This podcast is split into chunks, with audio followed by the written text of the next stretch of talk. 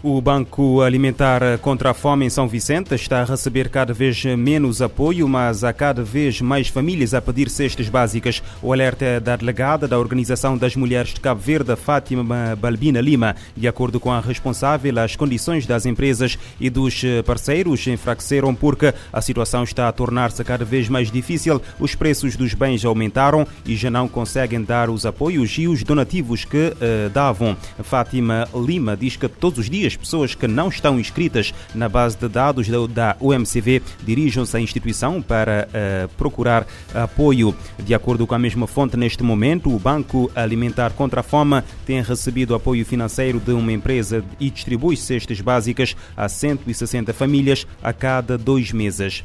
Um jovem de 37 anos já foi encontrado morto na tarde desta terça-feira numa das praias da cidade do Porto Novo, em Santo Antão. Aridson dos Santos era nadador salvador e fazia parte do corpo dos bombeiros voluntários do Porto Novo. De acordo com a Inforpress, a vítima morreu enquanto mergulhava porque o serviço de piquete dos bombeiros voluntários confirmou que o material de mergulho ainda foi encontrado preso ao corpo. Cerca de 3,6 mil milhões de pessoas têm problemas de acesso à água pelo menos um mês por ano, número que pode aumentar para mais de 5 mil milhões até meados do século. O alerta consta de um novo relatório da Organização Meteorológica Mundial. A Organização Meteorológica Mundial lançou nesta terça-feira seu primeiro relatório global sobre recursos hídricos. De acordo com a publicação, o mundo esteve mais seco do que o normal em 2021, impactando economias, ecossistemas e a vida da população. O documento Estado dos Recursos Hídricos Globais 2021 fornece uma visão concisa da disponibilidade de água em diferentes partes do mundo. Entre as áreas consideradas excepcionalmente secas estão a região do Rio da Prata, na América do Sul, afetada por uma estiagem persistente desde 2019. Na África, grandes rios como Níger, Volta, Nilo e Congo tiveram fluxo de água abaixo da média em 2021. A mesma tendência foi observada em rios em partes da Rússia, Sibéria Ocidental e na Ásia Central. Por outro lado, houve volumes de rios acima do normal em algumas bacias da América do Norte, no norte da Amazônia e na África do Sul, assim como na bacia do rio Amur, na China e no norte da Índia. A área da bacia amazônica sofreu tanto inundações quanto secas em 2021.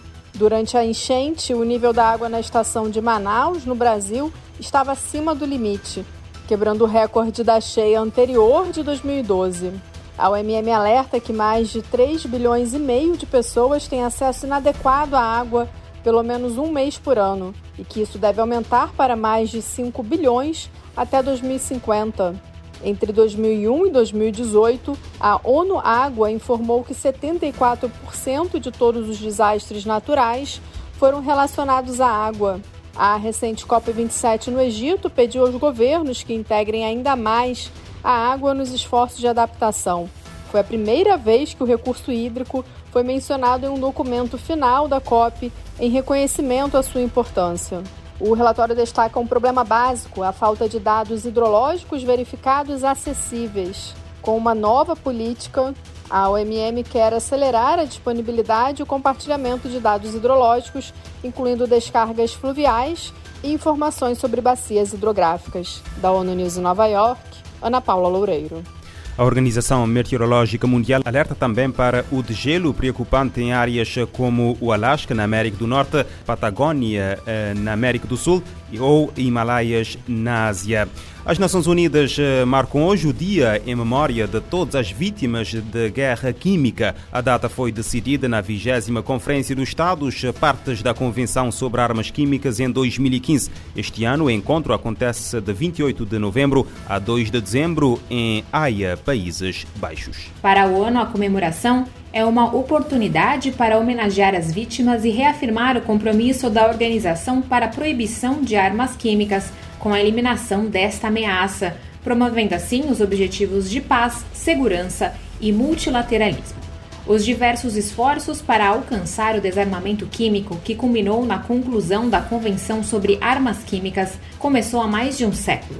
As armas foram usadas em grande escala durante a Primeira Guerra Mundial, resultando em mais de 100 mil mortes e 1 milhão de baixas.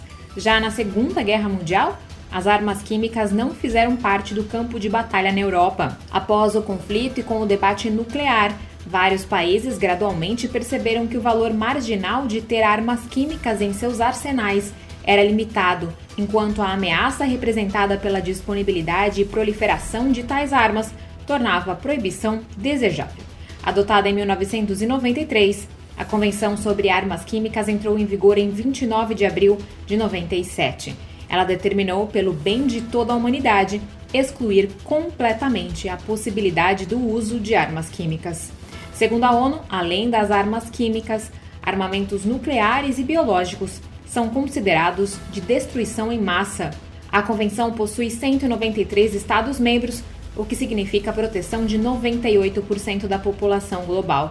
Segundo levantamentos da entidade, 99% dos estoques de armas químicas declarados pelos estados possuidores foram comprovadamente destruídos.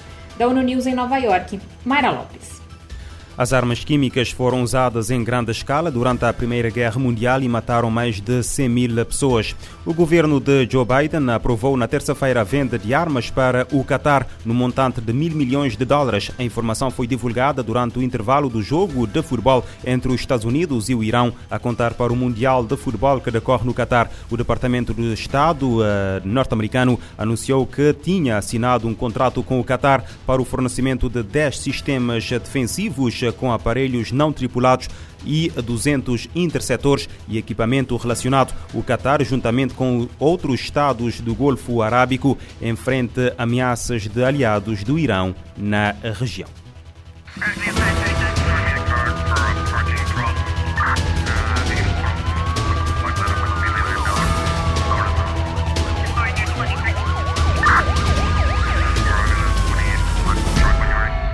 Este programa está disponível em formato podcast no Spotify e em radiomorabeza.cv.